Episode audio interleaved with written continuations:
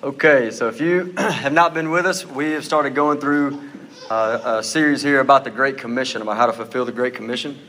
Two, week, two weeks ago, we looked mainly at this passage, Matthew 28, verse 18 through 20, on the Great Commission. And then last week, we, uh, we got into some motives. Obey the Great Commission, and Dustin taught because you love God. And uh, today we're going to get into obey the Great Commission because you love people. So we're going to start off with a kind of a review of the Great Commission. You see that on your sheet there. It should say, um, it should say uh, review the Great Commission. And we're going to start that off by reading it. We're going to be in Matthew 28, verse 18. And I'll tell you what I want to do, what we did the, uh, a couple weeks back, is I want us to stand, this is kind of symbolic. So I want us to stand up. We're going to kind of read this together as, a, as symbolism. We're locking arms. This is what we're going after, okay? So uh, most, most of the people here seem like they have an ESV. So we'll read from the ESV, which means I need somebody to come up and, I don't have the ESV, so somebody come up and help me out. An ESV or two? Okay. so if you go ahead and stand up, we're going to read this together. Matthew 28. I'll lead us out. We're going to start in verse 18. Locking arms right here.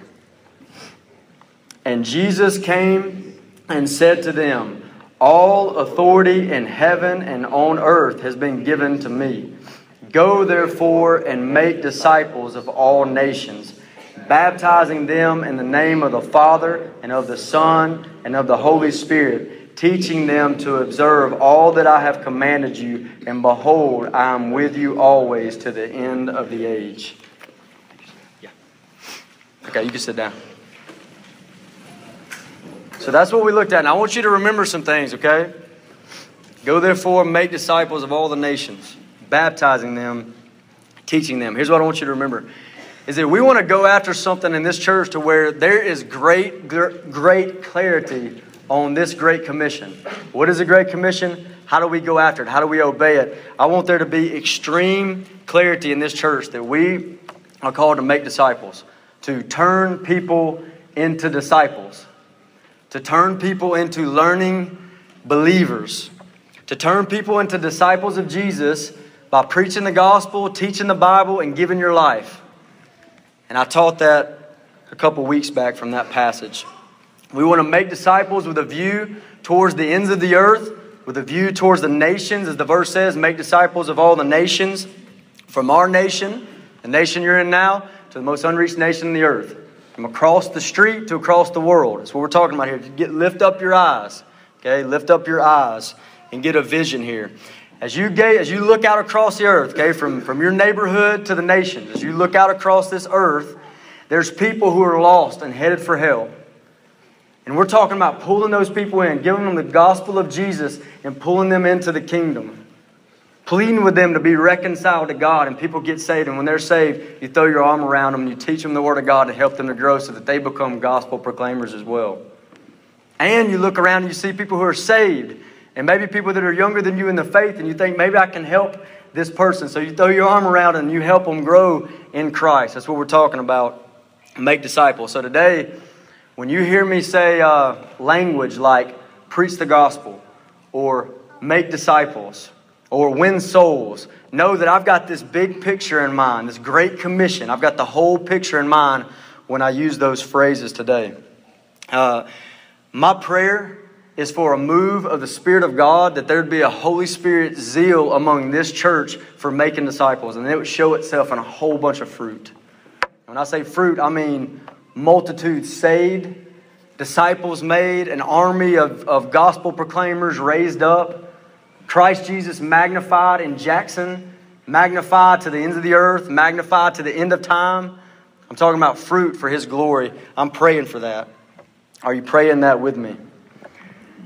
I asked you a couple weeks ago to pray for that with me. Are you praying that with me? And I'm inviting you again. Pray, pray with me that God would do this, okay?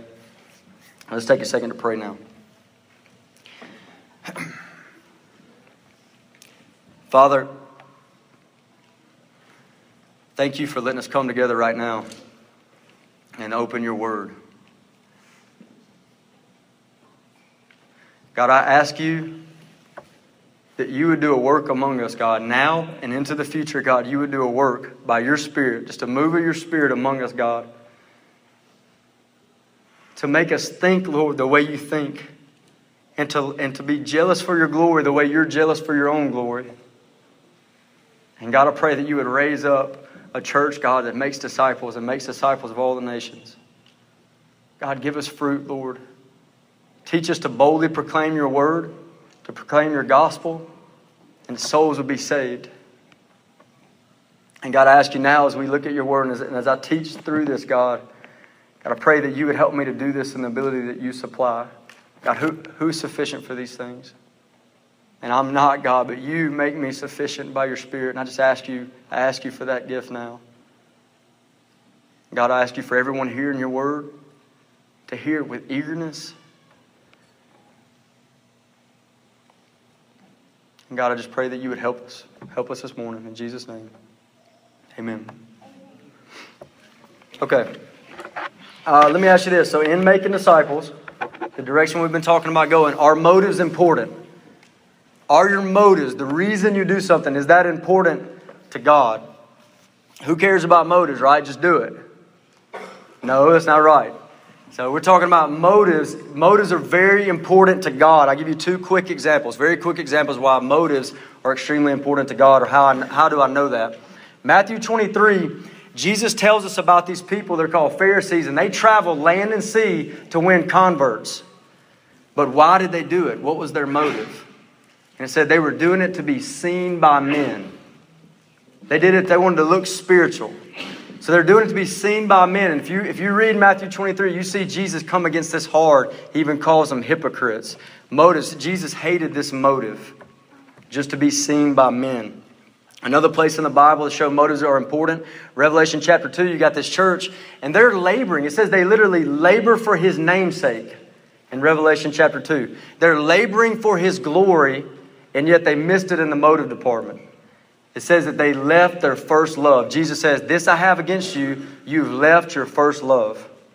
They missed loving Christ. They missed it in the motives. Do you understand what I'm saying? So what I'm, so what I'm saying here is this is very important. We must be a people who obey the Great Commission. We have to. But we also must be a people that are fueled by all the right motives. Obeying the Great Commission fueled by all the right motives. What should our motives be? And you'll see that question on your sheet. What should our motives be? Turn to Matthew 22. There's going to be a quick review here. What should our motives be? Matthew 22. I'm going to start in verse 36 through verse 40, and you pick out two great motives for me. Verse 36 says this Teacher, which is the great commandment in the law? Jesus said to him, you shall love the Lord your God with all your heart and with all your soul and with all your mind. This is the first and great commandment. And the second is like it you shall love your neighbor as yourself. On these two commandments hang all the law and the prophets.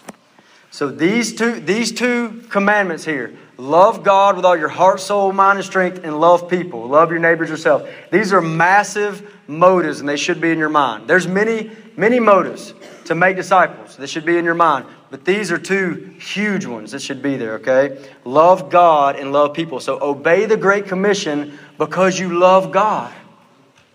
And obey the Great Commission that we just read together because you love people. All the other commandments, according to verse 40 that we just read, according to, according to that verse, all the other commandments hang off of these commandments love God and love people. So make disciples because you love God and because you love people. So we're talking about motive. Motive is that important? It's very important. Now, Dustin taught last week on the greatest of all motives. Love God with all your heart, soul, mind, and strength. Make disciples because you love God. He taught on that last week. He talked about uh, if you if you love God, then you want to obey Him. If you love me, you'll keep my commandments. If you love him, you want to obey him and you want to please him. And he gave a command to make disciples, therefore, you want to go after it. Okay, he taught some of that. He also taught that if you love him, you will desire to proclaim his glory. And he will be so good in your sight that you can't help but proclaim his goodness and train other people to bask in his goodness. Okay? And that's what you'll want to do if you love God. And if you love God, you'll desire that the Lamb would receive the reward of his suffering. if you love God, that people from every nation, tribe, and tongue would worship the one that you love. You'll desire that, and therefore, you'll expend all your energies proclaiming the gospel of Jesus and making disciples. Okay, so let this motive that Dustin taught, the love of God. If you haven't seen either one of these, they're actually online right now. If you need to know where that's at, let me know. But these, both of these teachings are online. But let what he taught, let this motive, loving God, let it be, let it just sit. It needs to, it needs to drive you to make disciples. You need to sit in that motive. Um, when you have this motive, love God, there's a God centeredness that should overtake you, right? I'm making disciples and it's all about Him. I love Jesus. I love God. Okay, it's a God centeredness that overtakes you, and you should let that happen. His glory is the goal, is what we're talking about. Now, today we're going to dive into loving people. Okay, make disciples, as the title of the sheet says, make disciples because you love people. Now, let me say something. I'm going to put a warning here, okay? Beware. If you're passionate about this motive to love people and you neglect the motive to love God, you're going to run into a lot of problems.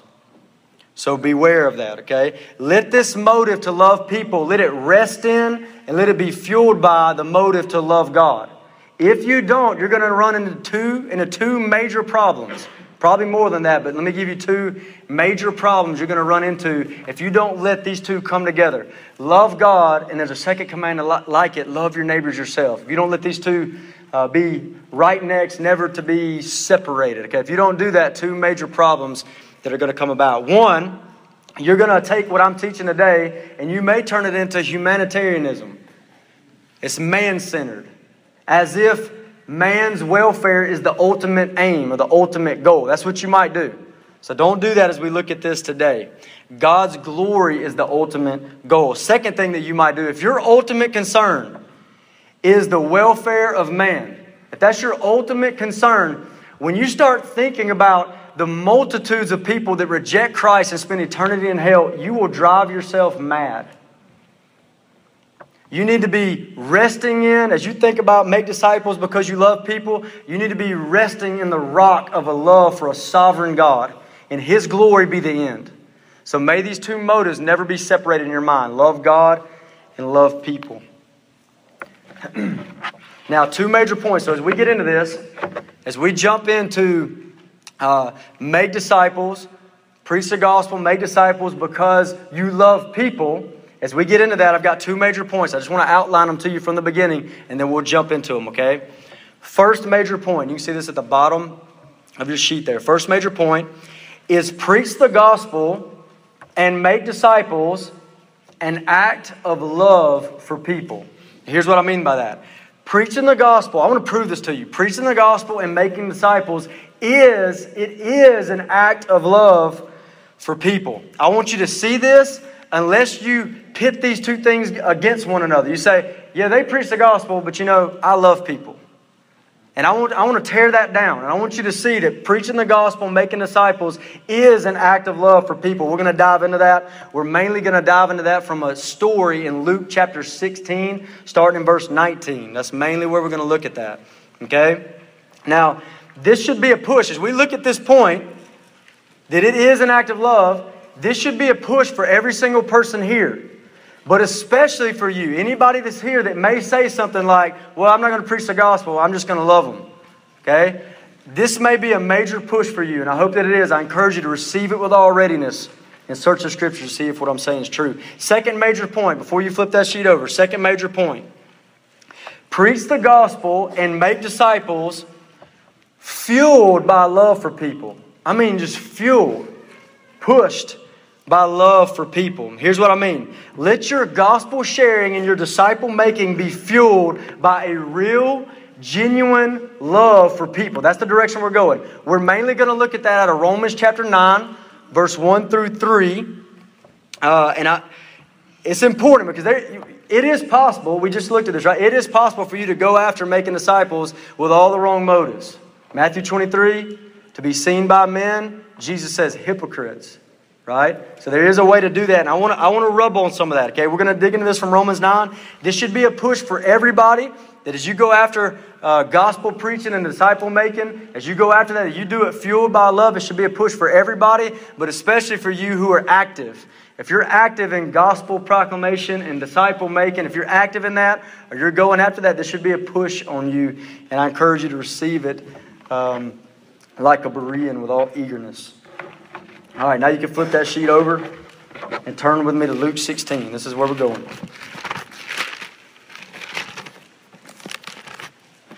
Luke 16. Now, what if I told you that I found a strategy? And I found a strategy that could take a man in hell and turn him into a passionate evangelist. What if I told you I had that strategy? Well, it's going to be right here in Luke 16, verse 19 through 31. So as we read it, I want you to look for it. What is the strategy? What's he talking about? How can a rebellious man in hell be turned into a passionate evangelist? Look at verse 19. There was a certain rich man who was clothed in purple and fine linen and fared sumptuously every day. But there was a certain beggar named Lazarus, full of sores, who was laid at his gate, desiring to be fed with the crumbs which fell from the rich man's table. Moreover, the dogs came and licked his sores. So you got two people presented to you here. You have a rich man clothed in purple and fine linen, expensive clothing. Okay? And it says he fared sumptuously every day, which means he lived in luxury. So you got this man living in luxury, everything's fine. And then you got another man presented to you who's a beggar. He's a poor man. This man's name's Lazarus. And according to Scripture, he is full of sores. He's sick, full of sores. He can't even lay himself at the rich man's gate. He has to be laid at the rich man's gate. And when he gets there, he's just desiring to be fed with crumbs that come from the rich man's table. And to make it worse and more, worse and more nasty, the dogs come and they lick his sores. It's the two people described to you. All right, go with me to verse 22. So it was that the beggar died and was carried by the angels to Abraham's bosom. The rich man also died and was buried. So here you got both of these men presented to you. They both die. The poor man dies and something glorious happens. This poor man, who's full of sores, gets, gets escorted by angels into heaven. It's awesome. And here's this rich man that says he dies and he was buried. And we're going to find out what happened to this rich man. And the rest of the story, we're going to read it together, is going to be this conversation between this rich man in hell. He's not rich anymore. And, and Abraham, okay? Let's look at it. Verse 23 And being in torments in Hades, he lifted up his eyes and saw Abraham afar off and Lazarus in his bosom. Then he cried and said, Father Abraham, have mercy on me, and send Lazarus that he might dip the tip of his finger in water and cool my tongue, for I am tormented in this flame. But Abraham said, Son, remember that in your lifetime you received your good things, and likewise Lazarus evil things.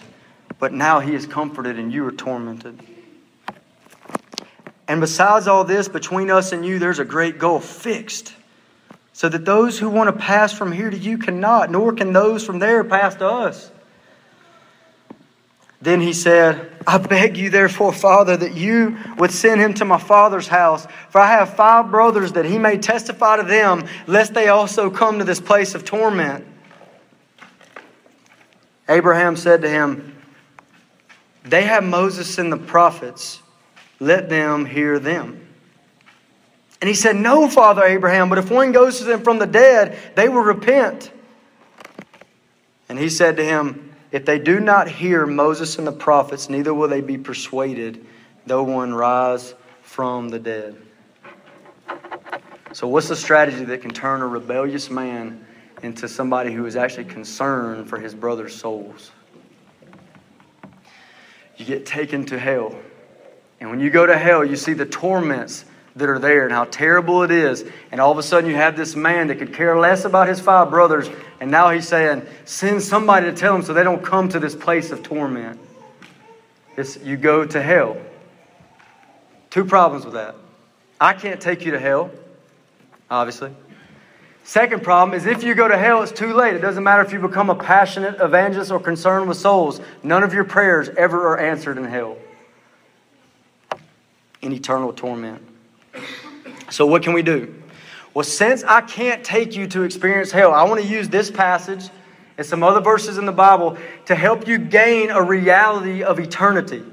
I want that to happen in this church like Daniel had visions. God just put visions right in front of his eyes. It was real to Daniel, he saw it. And I'm asking God to do that for this church, for us. That the reality of eternity, of heaven, there's a heaven and there's a hell. That this, this life is just like a vapor that appears for a short time, vanishes away, and then people take off into eternity.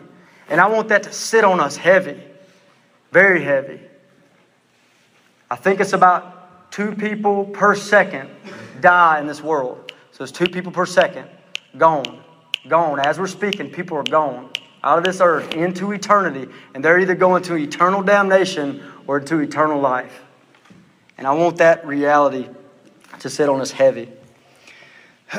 Ravenhill, Leonard Ravenhill said this You know, if God should stamp eternity on our eyeballs or even judgment on our eyeballs, I'm quite convinced we'd be a very, very different tribe of people. Think about it.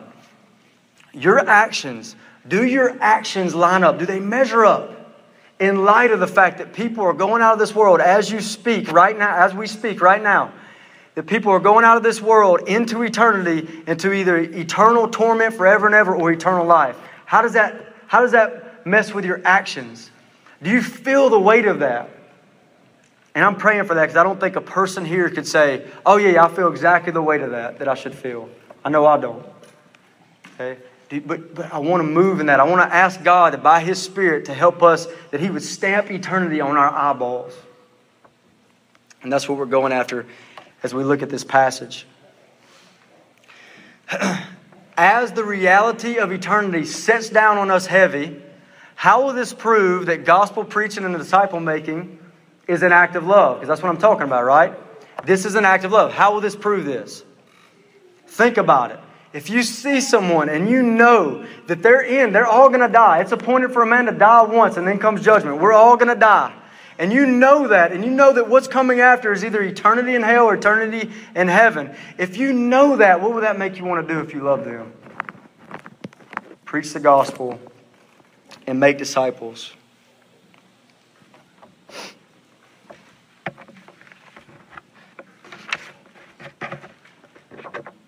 Look back at verse 19. In fact, let me, let me just, I just want to stop and pray that again, okay? As I'm thinking about this, we're about to, we're about to look at something in this chapter that's going to, I hope, help us feel the weight of eternity, okay? And I just want to pray again that God would do that. Let's pray.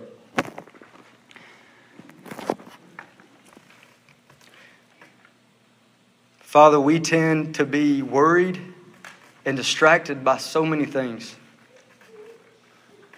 We come to you, God, as your people. And we want to think like you think, God. Help us, Lord. Help us, God, to think rightly and not be distracted by the things of the world, but to think rightly about eternity. God, allow these, this teaching to drop like dew. Let your word, God, pierce us.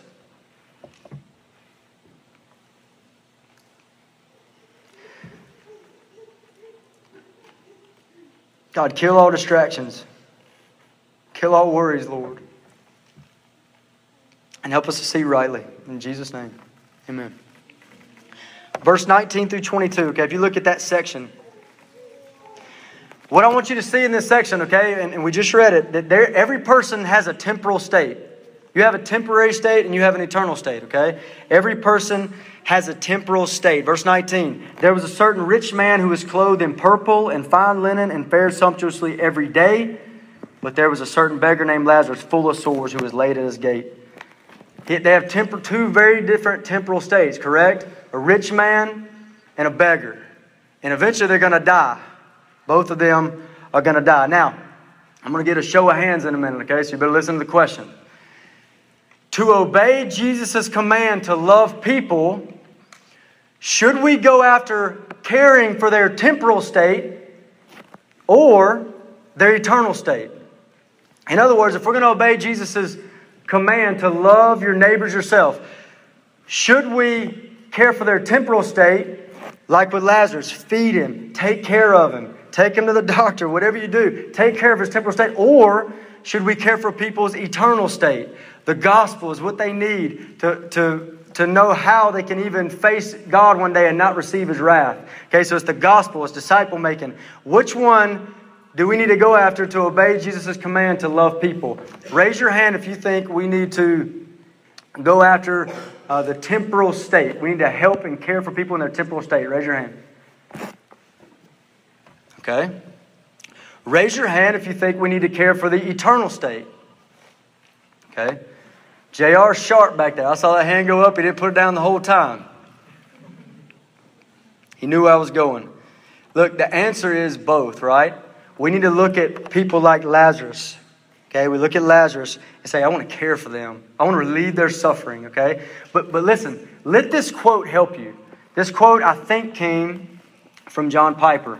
Just let it serve you, okay? Let this serve you right here. You ready? We care about all suffering, especially eternal suffering. What do I mean by that? We care about all suffering, there's people suffering in this world, in this life, in this church, among you. Okay, there's people suffering. And, and what does love say? Love says, I want to care for them. I want to care for that suffering, right? Okay, so we care for all suffering, especially eternal suffering. What does the especially mean? It means we give special care to eternal suffering in hell. Now, obviously, we can't do anything once they get there, right? But we can do something now. So, what do I mean by that? What is, what, why would we give special concern, special care to eternal suffering? Because it's eternal. Suffering that is temporal is, is, is, terrible, but it's limited. But suffering that is eternal is immeasurably terrible and it's unlimited. It goes on for all of eternity, according to the scriptures.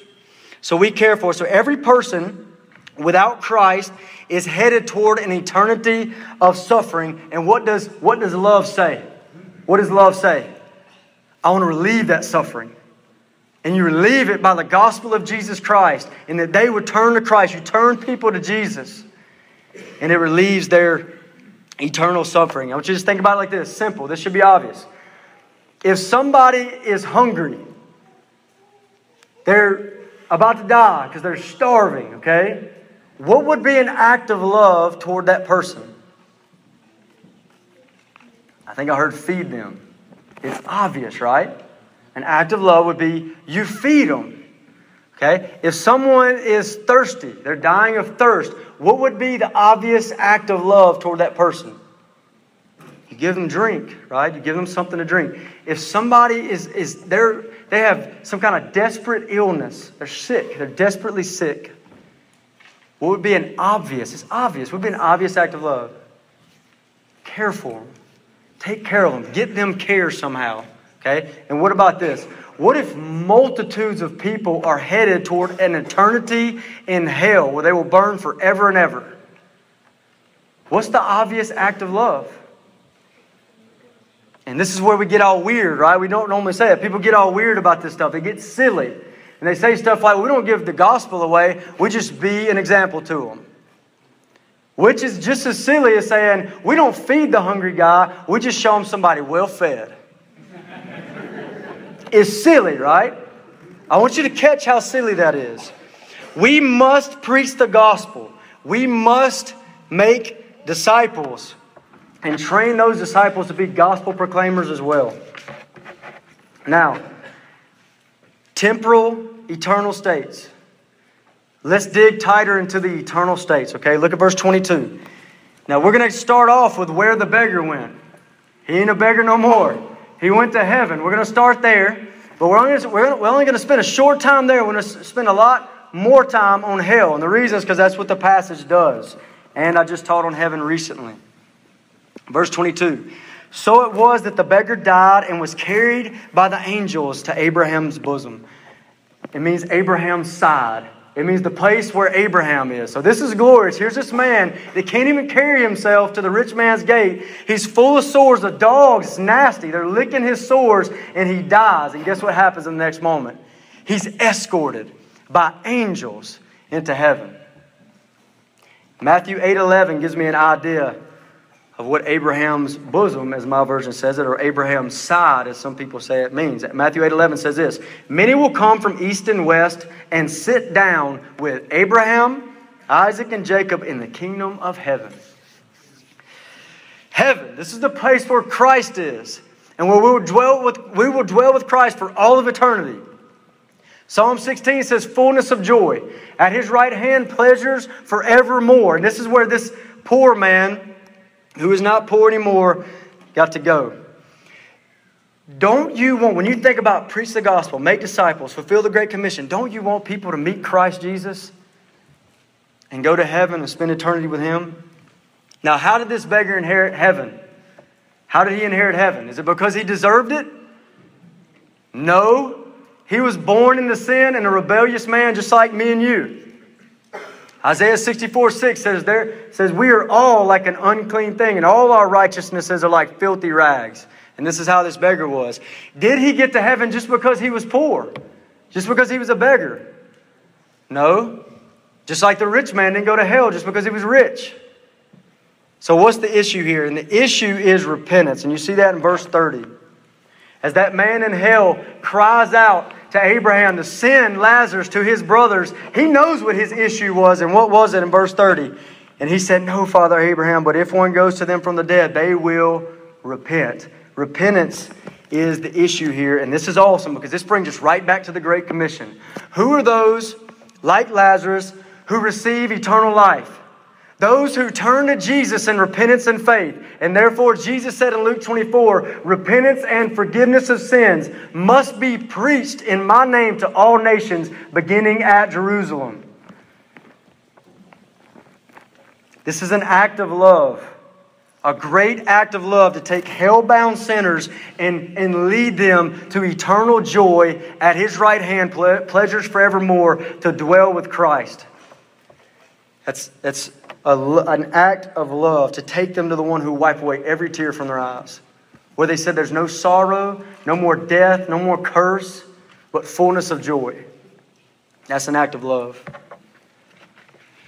So that's the poor man's eternity in heaven. But what about hell? And many of us, we don't like to talk about this. We live in a culture where we keep suffering as far away from us and away from our eyes as we can. Okay? So I encourage you to think about these things. And you need to let these things dwell. You don't need to go very long and not think about eternity. You can't do that. If you've been this week and eternity has never been on your mind at all, that's not good. So listen to me as we talk about these things. Look at verse 23. And being in torments in Hades, he lifted up his eyes and saw Abraham afar off and Lazarus in his bosom. It says that he is in torments. Did you hear it? That man is in torments in Hades. That word torment, it means torture. He's being tortured. Literally, one, one definition that the definition that was given about this word is the it's the the rack, the torture rack, or an instrument of torture to divulge the truth out of someone. Imagine that torture to get the truth out of somebody. You ever thought of anything like that?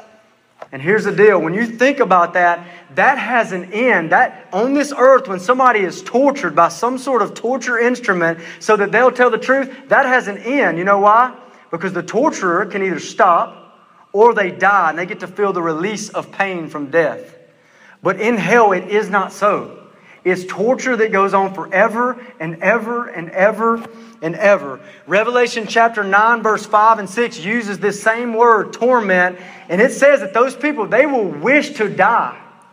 They will want to die. They will desire death and will not have it. Revelation 14, verse 10 and 11 describes this word torment, and it describes this torment as the wrath of God being poured out for all of eternity. He shall be tormented with fire and brimstone. Can you imagine the excruciating pain, just a little bit that you can even take in, of fire burning you for all of eternity?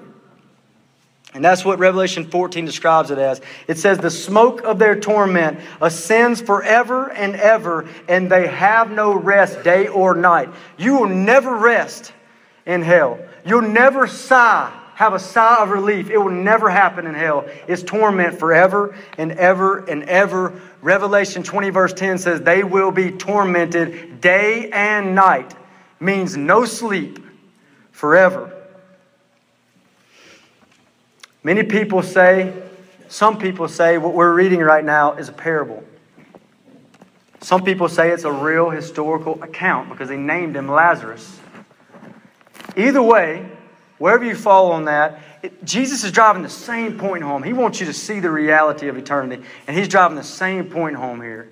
But listen to me if this is a real historical account, this man, this rich man, you realize this? That whenever he died, and he went to be in torments in Hades. You realize as we speak about him right now, he is being tortured in hell? This is eternal and it's real.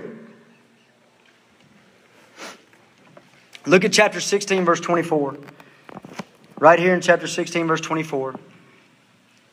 Then he cried, because that's what you do in hell. You weep and you cry. He cried and said, Father Abraham, have mercy on me and send Lazarus that he might dip the tip of his finger in water and cool my tongue, for I am tormented in this flame. Jesus wants you to see how terrible this is. Jesus talked often, he was not afraid to speak of hell. He spoke of it more than anyone else in the Bible. And he wants you to see the torment right here. Otherwise, he would not have said it this way. So imagine it. Get what he's saying. If I take the tip of my finger and dip it in water and allow a drop of that water to hit your tongue, does that relieve you even the slightest? No, it doesn't relieve you at all. But a man in hell, it's so terrible that just to get a little dip of water, just a little drop of water on his tongue, gives some sort of relief, and yet he's going to be denied even that. Even the slightest bit of relief will be died. Other, it will be denied. Other places in Scripture, it calls hell, it calls it outer darkness, like Matthew 8 12. Can you imagine outer darkness? An eternity away from the light of the world, Christ Jesus the Savior. An eternity without Him. It's outer darkness. Pharaoh got just a little bitty taste of this. Okay, in, in Exodus chapter 10, the ninth plague was a darkness that came over them, and it says it was a thick darkness that could be felt. And it about drove him mad to where he said, Okay, Moses, you can have it. And he just got a three day taste of it. And it's not even as serious as it is in hell. It's outer darkness. Other places in the scripture call it a furnace of fire. Matthew 13 42, for example, uses the phrase, a furnace of fire. Can you imagine this? Imagine, think about Nebuchadnezzar and Daniel. What would he do with those who, who came up against his authority? And Nebuchadnezzar would take those people and he would throw them into the fiery furnace. Can you imagine the excruciating pain of being in this fiery furnace before you die? Can you imagine that? Your skin's boiling and your tongue's melting in your mouth. And can you imagine the screams that come out of this fiery furnace? It's terrible. And yet, in the fiery furnace of Nebuchadnezzar, there's hope. You know what the hope is? Soon my heart's going to stop and my body's going to shut down and all my senses are going to go away because I'm going to die. But in hell, there is no hope. It's like a fiery furnace and you burn forever and ever. It's pain and it never, ever ends. Matthew 25, Jesus calls it the everlasting fire prepared for the devil and his angels. And then in Matthew 25 also, he says, he calls it everlasting punishment. This is punishment that goes on for all of eternity. Many places in the scripture call it weeping and gnashing of teeth. Do you realize that not only will you still, you'll be in hell and you still have your senses and you still have your emotions. It's weeping and wailing for all of eternity and even gnashing of teeth. Can you imagine grinding your teeth because the pain is so bad and does nothing to help? This is eternity in the lake of fire. If you really believe this, and you have any amount of love in your heart for people, you will fight tooth and nail to keep people from this horrid place. You'll fight with everything you got. And therefore, you'll strive to be a soul winner and a disciple maker. And that's what I'm calling us into. Listen to Proverbs 24 11. Rescue those who are being taken away to death. Hold back those who are stumbling to the slaughter. Listen, if you say, Behold, we did not know this, does not he who weighs the heart perceive it? Does not he who keeps watch over your soul know it? And will he not repay man according to his work? Rescue those who are stumbling to the slaughter has got to be the reaction of anybody that believes in the heaven and the hell. Look at verse 25. As we look at Abraham's response to this man, we're going to get some more thoughts about this terrible place. Verse 25 But Abraham said, Son, remember that in your lifetime you received your good things, and likewise Lazarus evil things. But now he is comforted, and you are tormented. This man, when, when Abraham says, it's, it's, as, it's as if Abraham is saying, Remember your life. Remember your life. You had your chance and you squandered it. Okay? And this man would have remembered the hand, the hand of God, the hand of mercy reached out to him, and now it's yanked back for all of eternity. But he would have known that he had an opportunity. He would have known that. And this memory, the, you still have your memory in hell. And this memory, remember, he says to him, this memory will be your tormentor in hell for all of eternity. Thinking, what could have been if only I'd have, I'd have humbled myself and looked to the Lord Jesus. Matthew Henry said it like this Son, remember. Remember, is what Abraham said to him. Remember, this is a cutting word.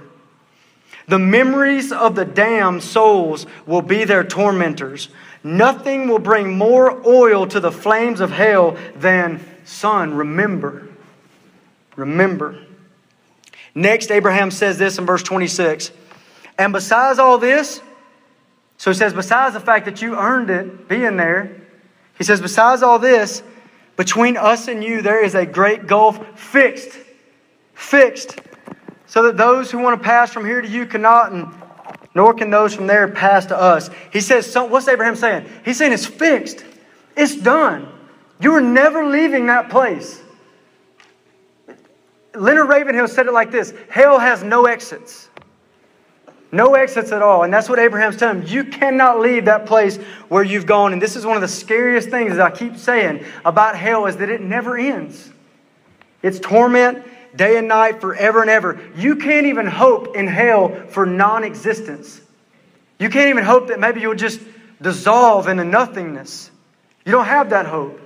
Torment day and night, forever and ever. A million years, a thousand years, a million years into eternal torment, you will wish that you could just dissolve into nothingness and you will not be able to. And a million years in, you will gaze into the future and you'll be absolutely depressed, weeping and wailing, knowing that you've only experienced a millisecond of what's to come. This is a terrible, terrible place. Jesus said it's the place where the fire can never be quenched. The fire will never be quenched. Listen to me. You do not want to go to this place, and you don't want anybody else to go to this place. Jesus said this. He said in one place in the scriptures that it would be more pleasurable. Let me just throw another layer over how terrible this is. He said it would be more pleasurable for you to have a millstone tied around your neck and tossed into the sea than to go to this place. Can you imagine tied around your neck and the stone lifts you up by your throat and you drown. And Jesus says, Hell is better, hell is, is worse than that. That's better than hell. Another place he says, You would rather have your hand cut off and your foot cut off or your eye plucked out, out than experience this place. You do not want anybody to go to this place. What will you do to keep people from there? What will you do to show love to the multitudes who are stumbling to the slaughter? How will you love these people? the reality of eternity, sat down this man in hell, and what was his response? He became concerned for his brothers. He said, Please send Lazarus so that they don't come to this place of torment. So, what would the reality of eternity do for born again believers like us? If you're here and you're saved, what should it do for you? When the reality of eternity that God gives you graciously before you go to, into eternity, what will it do to you? Jesus said that if you follow him, he will make you a fisher of men.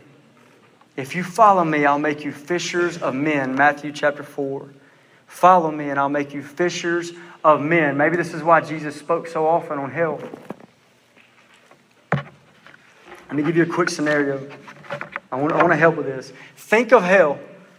Think of eternal punishment, eternal torment, eternal flames. Think of it, okay? Now, here you stand, and let's say, I know it's not true, but let's say none of you are saved. Not a one of you. Every single one of you are headed toward hell. But here's what's awesome you got a concern for your own soul. Can you imagine it? Nobody in this room. Nobody in this room is saved, and, but you got a concern for your soul. And then I come to you with the greatest news you have ever heard the gospel of Jesus Christ. And I tell you something like this that God came on a rescue mission to save you. You know that? That he actually took on humanity to himself. He took on a body to save you. That the one who knew no sin, Jesus Christ, he who knew no sin, became sin for us. That our sin was laid on him, and he absorbed all of your hell all the wrath of God and all the punishment that you were supposed to take, he took it onto himself. And then he rose up out of the grave and he ascended on high and he's King of kings and he's Lord of lords. All must bow to him. And if you put your hope in him, you come under his authority, he saves you from the wrath to come.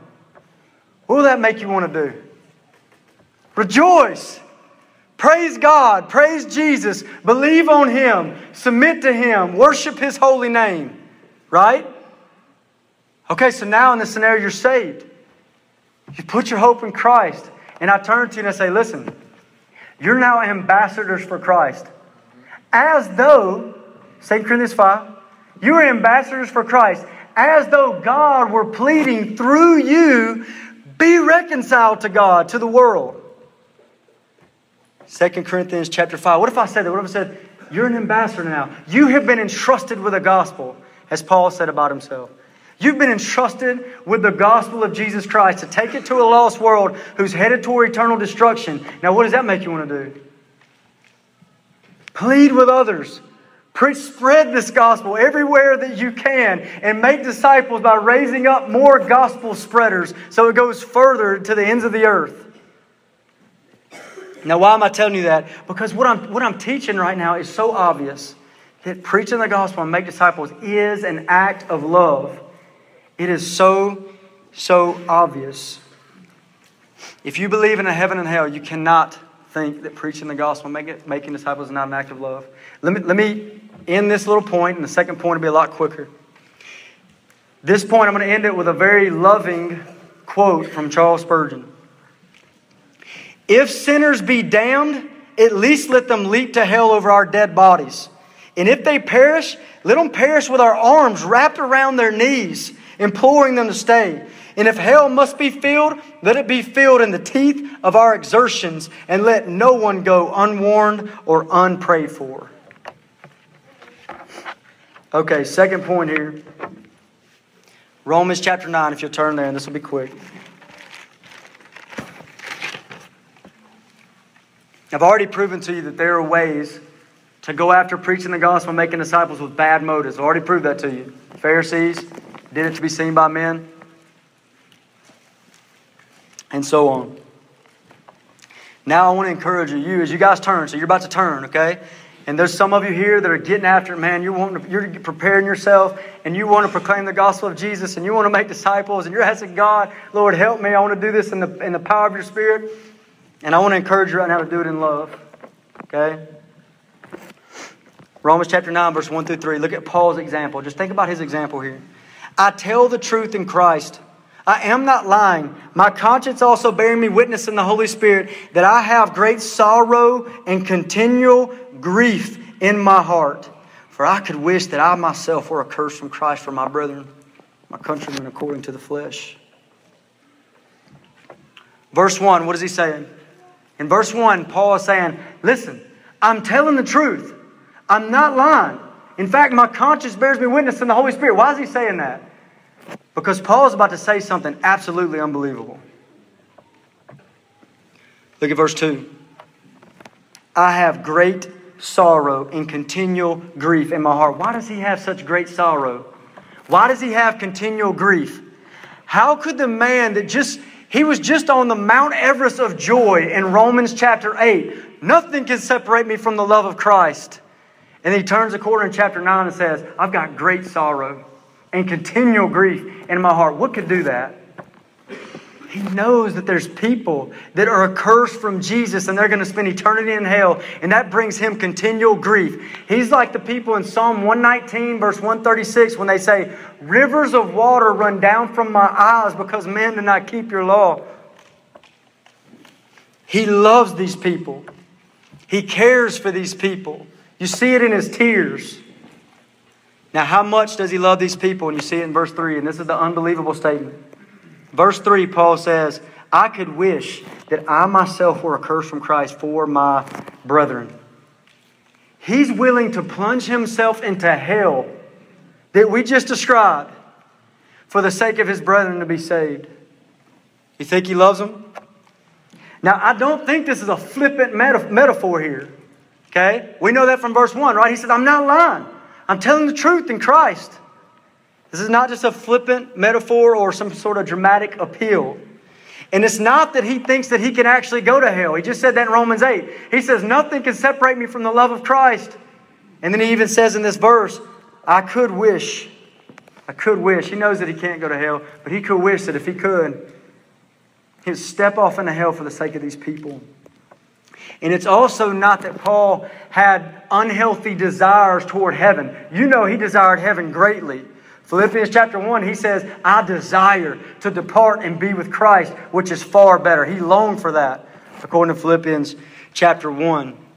So, what's the issue here? He just loved these people. You see that? That he is fueled. His gospel preaching and disciple making is fueled by weeping over lost souls. He loves these people. John MacArthur said it like this. This is, and he was speaking about this passage. He said this. It was exactly Paul's great love for the lost that made him such a powerful instrument in the hands of God. Evangelism has little effect if the evangelist has little love for the lost. So, what an example that he gives us here. A gospel proclaimer, a disciple maker, fueled by love for the people that he wants to serve. And listen to me. Don't labor as a disciple maker because you think that makes you righteous in his sight. Christ has already purchased righteousness. He who knew no sin became sin for us that we might become the righteousness of God in Him. If you're in Christ, He's purchased that already. Don't labor for that reason. And don't labor as a disciple maker just to be seen by men. We've already seen that error. Jesus hates that error. Matthew 23. Labor as a gospel preacher and a disciple maker because you love people and you would do whatever it takes to snatch them out of an eternity in hell labor as a disciple maker. Be like Paul. This doesn't mean you don't speak the truth. Think about Romans, okay? Who's he speaking to in Romans 9? He's speaking to these Israelites, right? Well, if you read Romans chapter 1 through 3, what does he say? He tells those people that they deserve the wrath of God. He tells them that. And he tells them they need Jesus as their Savior. And he even rebukes them, themselves, for thinking that they're saved just because they're a Jew. But right here, you see his tears over those people. You know what's going on in the background. He's weeping. He loves these people, and he desires that they be saved. We have got to, we must repent of selfishness. If we care more about our little worries and ourselves more than having this great concern about the eternal destination of souls, something is not right. We must repent of selfishness. Listen to this quote from Charles Spurgeon. He said, Get love for the souls of men. Then you'll not be whining about a dead dog or sick cat. You'll be delivered from petty worries if you are concerned about the souls of men. Get your soul, I love this part, get your soul full of a great grief, and all your little griefs will pass away. Romans 9 3 says he'd plunge himself in hell. He says he'd stand Romans 9 3, he'll stand at the brink of destruction and he'll step in because he loves these people and wants them to be saved. Does that seem too radical for you? And if that seems too radical, let me give you another example. Exodus 32 32, Moses, in Exodus 32 32, Moses says this. He says, God, forgive them or, or else blot me out of the book of life. Same heart. loves these people. And I'll give you an even more compelling example. What about the one that didn't just say, I would be accursed for these people, but he did become a curse for these people? Not just one that said, I'll take hell for these people, but he did absorb hell for us. What about him? Listen to Galatians 3:13. Christ has redeemed us from the curse of the law, having himself become a curse for us. He became a curse for us. Christ Jesus became a curse for you. So Paul's love and concern and weeping over these people, what is it? It's Christ likeness. He says, I'd be a curse for these people, just like my Savior became a curse for me. This is the real issue Christ likeness, to be like Jesus. We must be like Jesus as we preach the gospel and as we make disciples. And I don't mean the Jesus of this world that the world has made up, that would never speak of hell, and that would never tell anybody to repent. I don't mean him. I mean the Jesus of the Bible who preached the gospel, who made disciples, who loved people with, with a love you can't imagine. And let me give you a few examples. John 11, 5 says this Jesus loved, Jesus loved Martha and her sister and Lazarus. He, he loved them. A little bit later in that same chapter of John 11, Lazarus dies and Jesus begins to weep over him. And the men on the outside look and they say, Man, look how much he loved him.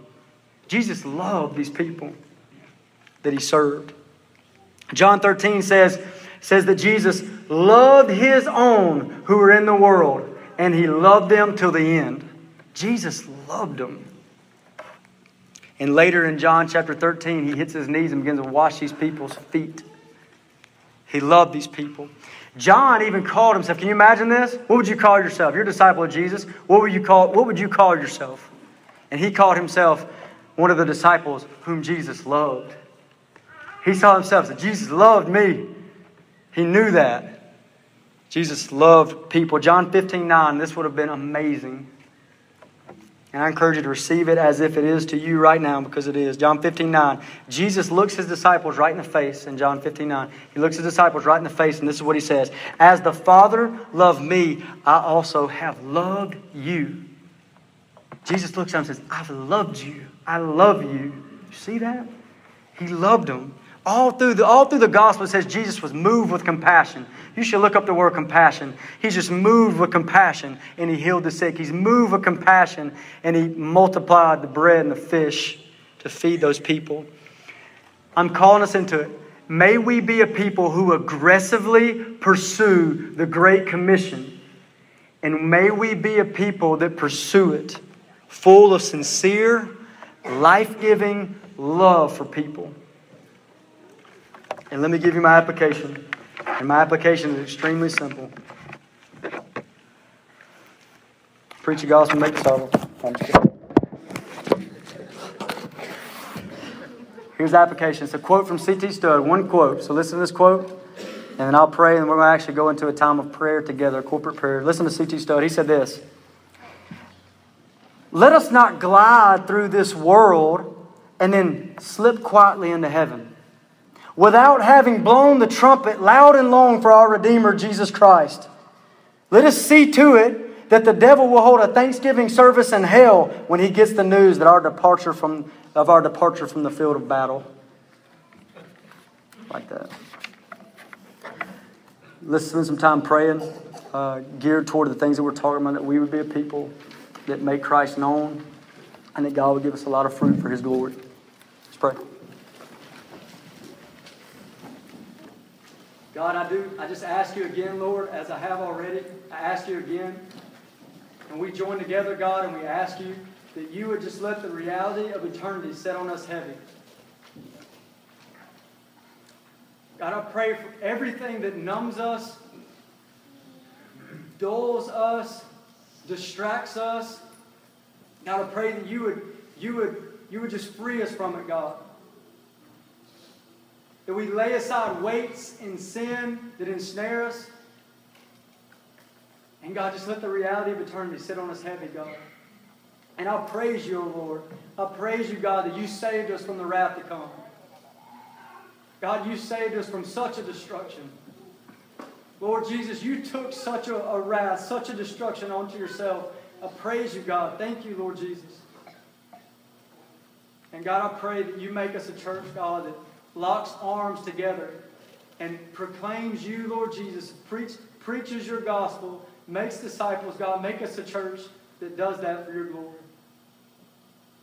Please, God, give us fruit. Fill us with your spirit to proclaim your word and give us fruit, God. I pray that multitudes will be saved. I pray, Lord, for, for an army of, of disciple makers to be raised up. Lord, be magnified in, in this place. Be magnified to the ends of the earth. Be magnified to the end of time. Thank you, God.